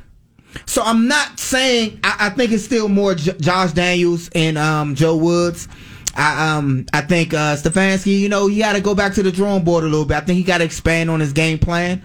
Um, I had to take a woosah moment. I was super. I, I felt like a player. My wife had to calm me down. She was like, "Yeah, maybe you should uh, turn the television off." no, because you're acting like, and I'm like, "No, I'm good." She's like, "No, no, because you're acting like you did, you know, like at halftime when you're losing. You come, you know, the doctor said, Josh." And I'm like, "The doctor said what?" So I'm I'm I'm emotional, and that's what sometimes I have to do. I have to like pull myself back, just like you just said, Carmen. I was listening in the car. Mm-hmm. You said you had to watch a a, a hockey game to kind of Get back to normal, yeah. and get back to some normalcy because we are all as fans emotionally invested, and that's not a bad thing. It's just we came from so far, and we got this great team. We got the best ingredients, and we keep getting carry out. I, I went. We went to fine dining. We, we it took us so long to get to drive to this this uh this great restaurant. That's it, the line. The waiting line is around the room. Is around the block. We in there. We get our meal. And it's it's ta it's carry out. We could have got it down the street. I, I think the thing that really uh, got to everybody was you were beaten by a rookie quarterback. I mean, you were beaten When by you a say rookie. that, it, it kind of boils my blood. You were beaten little. by a rookie quarterback, and Seven nothing other than D'Ernest Johnson, nothing that anybody did for the Browns, either side of the ball, was worth a crap. I mean, it was just a it was a beatdown of by a bunch of guys that. You you know you couldn't you couldn't name ten you couldn't name ten New England Patriot so, players. So I go back on TV and, and and then I got I have to hear the player say, "See, Belichick," and, and, and I couldn't just fathom the fact that I I, I assumed we were going to overcome that because when it, when it comes down to coaching, you could still you still got to call the play. They still got to execute. And I thought when it came to execution, we just matched up well against this football team, and. And it's funny that at that moment when it, when the score was getting away from the team, I thought of Seth in that moment. I was like, God blast it. Seth is probably taking chugging a beer like I told him. And, and it kind of, every you know, so I I turned it off at eventually, but it was it's kind of and I was still following electronically, and I, I was this I was dissaddened because I know the players. Sometimes when you lose like that, Fred, it, they they question if we gave up. You know, they question, you know, our fans would leave our stadium back in the day. And they would kind of question like, man, them guys look like they gave up because the fans were still, are still there. But when you keep losing and then it, it comp- compiles, like you're not playing as good as you did in the first quarter. Dang, they just scored three in five minutes. It's like, wow. So when you, when you get down by that much, it's like, we scored seven points. I have total faith in Baker, right? And I, I wanted him to show me something. I, I at some point I was like, man, he's going to make a play. I need him to because I want him to dead the the critics. You know, I believe in that he can get the job done. but I, I, I want to put pressure on him. I want to say, well, now you got to believe, make me a believer like y'all did last year and made it to the super, the playoffs. I feel like this team now, at this point, five and five, they kind of have to make a believer out, of me again. After me watching that Baltimore game, watching them fight hard, after me watching them fight hard, even the first game of this year, I'm not so sure anymore. They put fear in my heart because I have emotional problems just based off of our history as a team, as a franchise. And everybody sees like, wow, I know we're not taking, it's like we went forward five steps just to get in the car and travel backwards. Cause it's like, that's how far we, we done went back. It's like, oh my gosh. So I think you know, retrospectively, fans is kind of being shell shocked here. It's like, what? What is going on? Speaking of Baltimore, and Freddie brought this up so eloquently about an hour and a half ago. After they lose to Miami, and that door is way ajar, and to go to Foxborough and do what they did. Yes, and, and to see what the how the, this division is wrapped. You see what the Steelers was putting out there on oh. film. Oh. I mean, it's right for us to just have a great game and make a fighting. But it's it, was a former player, why didn't they do that? We control our own destiny. Football is the biggest team sport. Those guys are out there fighting hard. Um, it just Oh man, and I don't want to lay it on people. A cup Baker, couple with the coaches, you know, couple with certain schemes, certain breakdown. And when I say Baker, I'm not saying like, oh, Baker, Baker, Baker, because he's there were drops still. I, I, I can go and I love Njoku. My my daughter had a crush on him. Had a, he took a picture with him like, oh, Njoku, his muscles. But he, how, how are you catching that rock, brother? Uh.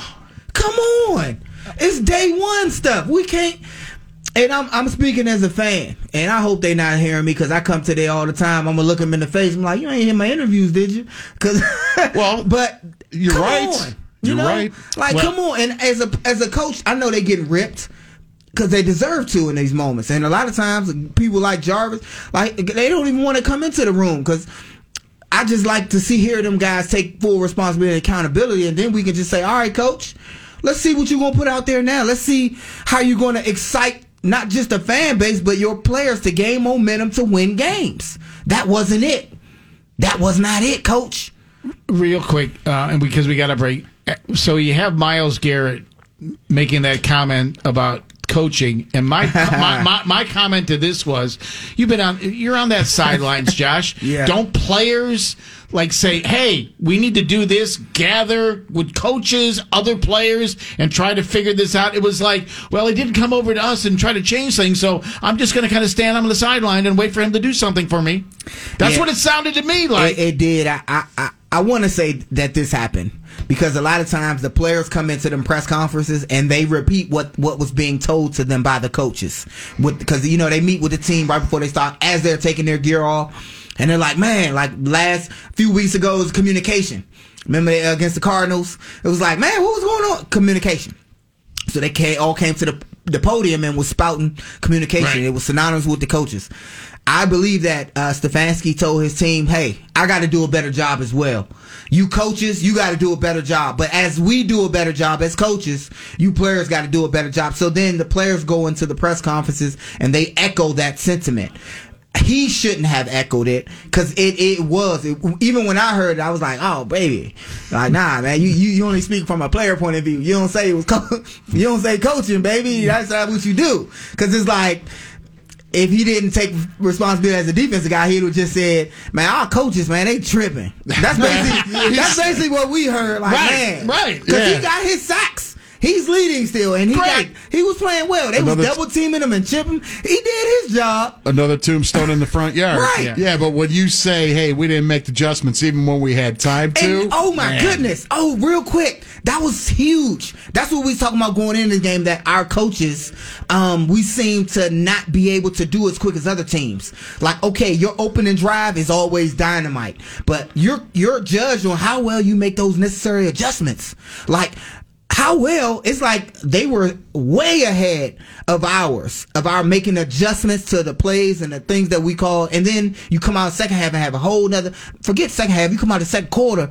Okay, they doing this to us. I was prepared. I was ready. Boom. Let's hit them with the X Y Z curve right there. We're going to do a uh, three three uh, tight end set. Then we're going to break out of that. Then we're going to run a wildcat. Go blah, blah. wide. Yeah, yeah. We're Yeah. ready for all of this. I mean- what they on that? Let's go to this. Okay, Yeah, you I know. mean, yesterday was Garry Kasparov playing 15 seven year old chess wannabes and just going down the line and dun, dun, dun, dun, dun, and going, okay, let's start and checkmate, checkmate, checkmate. That's what Belichick was There's yesterday. something still even kill about Stefanski that I'm not going to lie that, okay, we lost. He's even kill. You know, uh, I just want to see the results as all fans do. Um, I, I, I like him as a coach. Um, I just want him to get it fixed. Yeah. You know, I'm not going to bash him. I believe in you, coach. Go ahead and work your magic. Let's go ahead and win out. Okay. All right. More of Josh Cribbs. We'll come back with more here on News Radio. WTAM 1100. The defense is continuing to give its closing arguments in the Kyle Rittenhouse trial. Attorney Mark Richards says the prosecution's case has blown up and his client is innocent. Richards says the people Rittenhouse shot and killed were the aggressors and his client only came to Kenosha, Wisconsin to help people and protect businesses. During an event on the South Lawn of the White House, President Biden has signed the big infrastructure bill. The $1.2 trillion measure comes and covers an array of highways and bridges to ports and water systems. Vice President Harris called it an historic day. The Ohio Attorney General is suing Meta, the company formerly known as Facebook. Dave Yost filed a lawsuit against the social media giant for securities fraud, claiming it misled the public on how its algorithm was controlled. The lawsuit says from April 29th to October 21st of this year, the company and its senior executives misled the public about negative effects its product has on the health and well-being of children. And nearly 4,000 new COVID cases are being reported in Ohio. State health officials say an additional 3,927 cases have been added. Your traffic and weather is together mornings and afternoons. Here is Olivia. From the Oak Traffic Center, if you were injured because of medical malpractice, call 1 800 Elk Ohio. An accident still closes 77 South between 271 and Wheatley Road, stopped from Miller Road. The 271 South ramp to 77 South closed as well, so just avoid that area right now. Watch for an accident blocking the right two lanes 480 East after Tiedeman, backing up to West 130th. This report is sponsored by Mattress Firm. Bags under your eyes? That's junk sleep. And Mattress Firm can help. Shop the Black Friday sale and save up to $500 on top rated brands you'll love, like Sleepy's. Plus, pair the mattress of your dreams with a free adjustable base with qualifying purchase. Olivia Musica, WTAM, traffic at 1100 AM and 106.9 FM. Your three news weather possible leftover flurries. The overnight low will be in the 30s. And for Tuesday, partly sun, highs in the upper 40s, headed to the 60s for Wednesday. I'm Julie Holiday. Your next news is at the top of the hour and anytime on Facebook or Twitter at WTAM 1100. This is Geraldo Rivera reporting live from outside the cash vault. Any second now. um, has to look in the mirror and just kind of reevaluate, be accountable to themselves, to each other,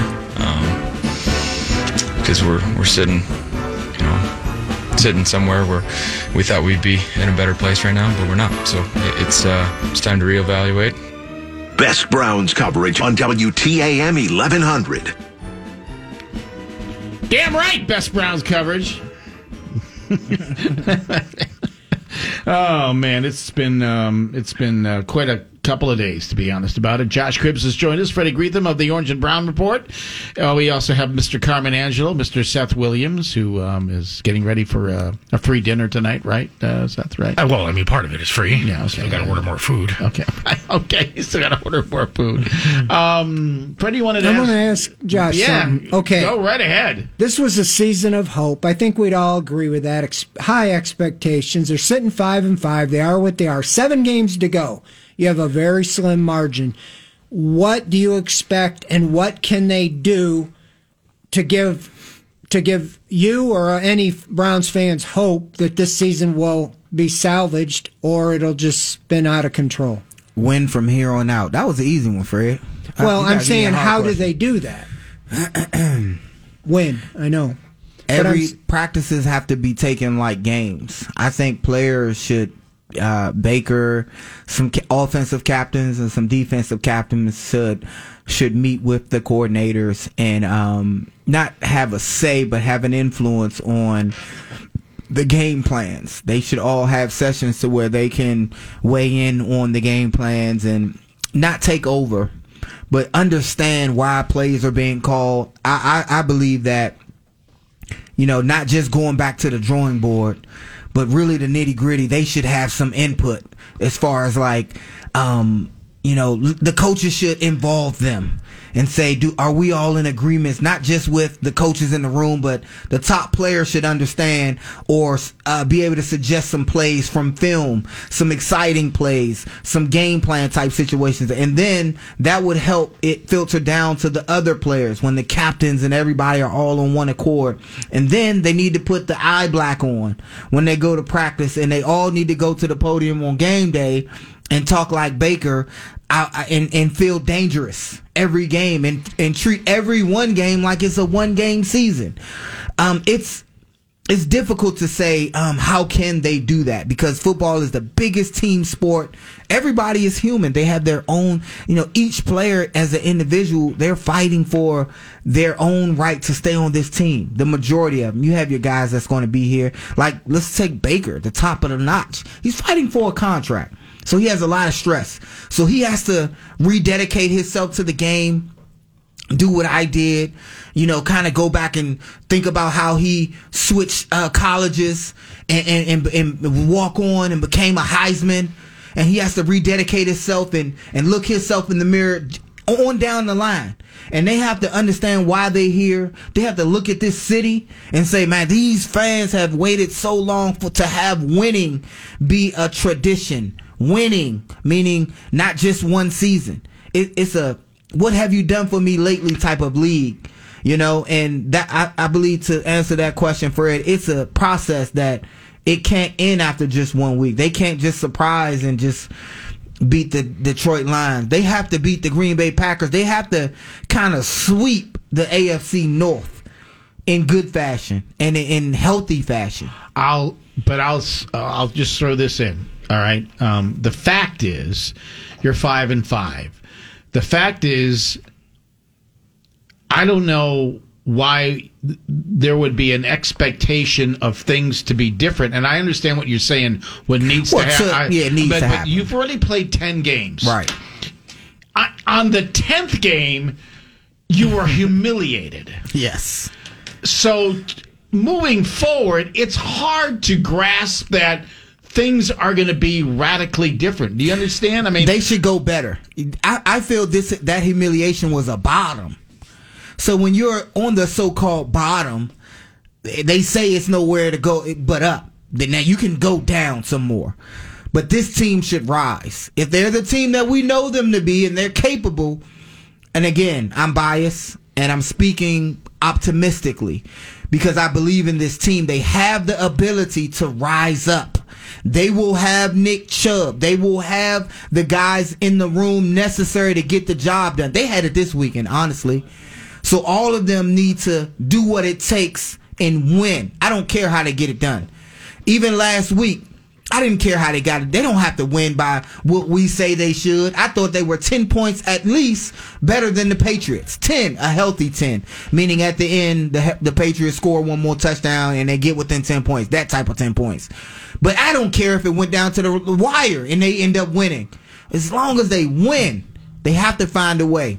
Not for the, not just for themselves, but for the fans. They deserve it. And for their own names on their own back because the the top guy on down is in a contract year. We have top players that are in contract seasons, and and it's important for them. Do or die, meaning your life is on your livelihood is on the line. So that's pressure. Who performs well under pressure? I know Baker does. Is this enough pressure for him? I think so. Let's see how he responds. Well, that's the thing, Josh, with Baker. I mean, his psyche right now, with all those potential dollars on the line, and Absolutely. with a foot, a knee, and Absolutely. that shoulder, couldn't happen at the worst time. I would love to judge Stefanski off of how well this team, and we can say it right here. We because we this show whether they win or not, we're going to be on the air. So we should look back at this point and judge Stefanski from now on, and say let's let's just judge how he uh uh commands. Yes, this team on back to where they need to be, where we can all look at them and be like, you know what, they climbed back. They lost a few here, but they, you know, out of five and five, they they won five out of seven. I mean, can we say that if they win five out of seven, we can kind of be like, you know what? got to be the right five. The right five. It's always got to be the Those right five. division games, absolutely. Don't forget, we won. We went ten and six after uh, Romeo Crennel said win ten games and we in the playoffs, it wasn't the right ten, so we didn't get into the playoffs. I, I, I, man, five out of seven is right now hard to. I, I- I get what you're saying, Josh. It's just hard to fathom right now. We'll oh, see. it is. I would love them to go seven out of seven. they have the team to do it. This is a great team. Yeah. They just have to start believing in themselves. What's the show? Like State, Seth Missouri? doesn't. Missouri, yeah. They have like, to have the opposite Missouri. faith of Seth. Come Well, on. I believe they have to win the. Yeah, we got we got to travel. We'll come back. I'm Missouri. All right, let's find out what's going on in traffic. Not in Missouri, but in Northeast Ohio. Here's Olivia. Olivia. From the Open Elk Traffic Center, if you were injured because of medical malpractice, call 1 800 Elk Ohio. An accident still closing 77 South between 271 and Wheatley Road, stopped from Miller Road. The 271 South ramp to 77 South closed as well. You're backing up on 271 South between 77 and Ridge, so just avoid that area right now. An accident reported downtown 90 East before West 14th. This report is sponsored by Mattress Firm. Bags under your eyes? That's junk sleep. And Mattress Firm can help. Shop the Black Friday sale and save up to $500 on top rated brands you'll love, like Sleepy's. Plus, pair the mattress of your dreams with a free adjustable base with qualifying purchase. Livia Musica, WTAM traffic at 1100 AM and 106.9 FM. Possible leftover flurries. The overnight low will be in the 30s, and for your Tuesday, partly sun, highs in the upper 40s, headed to the 60s for Wednesday. All right. Um, well, we. This is, We're heated in here. We're we're just fired up. Conversation that didn't Seth stop. is going. I, I told you five and twelve, right? Seth? Absolutely. Yeah, that's right. The voice of reason. Nah, the voice of reason. I think that when Seth speaks, I say just have the opposite faith of That's Seth. right. That's right. I right. don't know. When Seth speaks, I get gas. Hey, Josh, you know, I think they have to win the AFC North to get in the playoffs at this point because if you look at, you know, if they have any shot at playoffs, that's it. Because now, with all the teams that they're fighting for, they have the they lost head to head to the Patriots, the Steelers, the Chiefs, and the Chargers. All of those, Tiebreakers, you yeah. lose the tiebreaker. And so you got to win the AFC North, and you have you have four games left in that division. If you won them all, or three out of four, you might have a chance depending on what you do in the others. And Josh, that's why Thursday night's Baltimore loss in Miami is driving me absolutely crazy. Absolutely. And um, again, this team is capable of it. Um, I want to. I, I want Stefanski to lead us out of here. At first, you know, I was going to say Baker lead us out of here, but it's the game plan. I need Baker to throw it down the field, and then I need those guys to catch it because I don't want him. And this is a problem for me when Baker does show up and have you know he throws the ball down the field. I don't want guys to. That's when they choose to drop a ball. You know, individually, like when when OBJ. You know, I don't want to say his name. OBJ. You know, dropped a bad pass here. Uh, you know, uh, Hooper. And then Jarvis, it was like they collectively decided to drop balls when this guy's fighting. So when he get on his game, it should just click. It shouldn't be okay. Now we're going to be off our game. No, and that's my problem sometimes with with football. People have to understand it's the biggest team sport. If one guy's on his game and then the other guys are, it won't work. So these guys have to be rallied, and how you get that happen. That's why I shifted to coaching. I'm putting more on Stefanski because even when Baker's in that system, when he's running that system, it still has to work. The other guys have to work. Who's responsible for the other guys? The coaches. Even for the defense, the coaches. Because when they play good, the coaches can hurl themselves as, yeah, I called it, you know, that, that blitz right there and got Troy Hill his sacks. I was coaching. Because if you put another player there, I believe another player capable, NFL athlete, can go make that sack just the same. That was coaching. The aggressiveness or lack thereof yesterday. You know, we saw the aggressiveness against Burrow. We've seen Joe Woods be aggressive. The lack co- thereof Yeah. is the most important thing. Exactly. What you- Why Yes. not the consistency? Be aggressive. You know what? Just you're playing with house money now. Just be aggressive. Blitz. See if it send- works. Yeah, they it- got it. Now we're gonna we're gonna do the same thing. We're gonna run the super secret one that we playing on because we knew they watched our film. Let's run the same blitz. Let's see if they got it. Nope. They oh they didn't even pick up the blitz. We got it. We can run that and, and we can hold our other blitz. You know, it's like I and we talked about this. I want to see what they worked on. Other than what we see already, because everybody else already saw that. You best believe, and you said at the top of the hour, Belichick was ready. He watched. That's what he does. He's a student of the game. I knew this when Mangini became our coach. We were we all became smarter as players. He demanded for us to understand the offensive uh, game plan as well as the defense. We had to know stuff we didn't even need to know for the game. And he beat Bill. And he beat here at home. Here. He and I beat was on that team. We beat Bill. What was that locker room like? Man, it was amazing because we still wasn't good. We were like six and some, but we beat the, the Giants when they were really good on national television Thursday night or Monday, whenever. We beat the Patriots. We we embarrassed everybody who would try to embarrass us on and when it counted. You know, and whatever they have to do, they have to find it. You know, and I just say I'm gonna put it on the coaching because the players, you know, they kind of it wasn't no. I don't feel like they gave up. I just don't feel like they were in a position to win the game. I will tell you this. I've said this all season Man, long. Watching the Browns is one of the most exhausting three hours. Anxiety. It's like I love it though. I feel like I'm playing. They give me a reason to watch.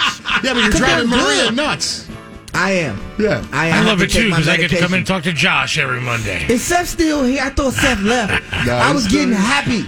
I'm a Seth. Stop it, Seth. Can I give you a high five on the way out the door? what if, what if the Browns are Stop six, What if the Browns are six and five next Monday, Seth? Seth gonna have a straight fan. I'm still going to be closer to what I, you know, what I Yeah, predicted than what you guys. All right, uh, Carmen's up with Cavs now. We got Cavs basketball, and then I'll be on after the game. Woosah. So um, we're I not think done yet. I think you're on five minutes after the game. Okay, But as you know, Greg, I'll be listening. you will be listening. Fred, That's Fred, right. check my post. All right. Hey, for the record, you're on mic All right. five, Josh. Yeah, you are on Mike Five, Julie Josh. with the news coming up next, and then Carmen takes over, and then I'll be back later. Inflation, inflation in our nation.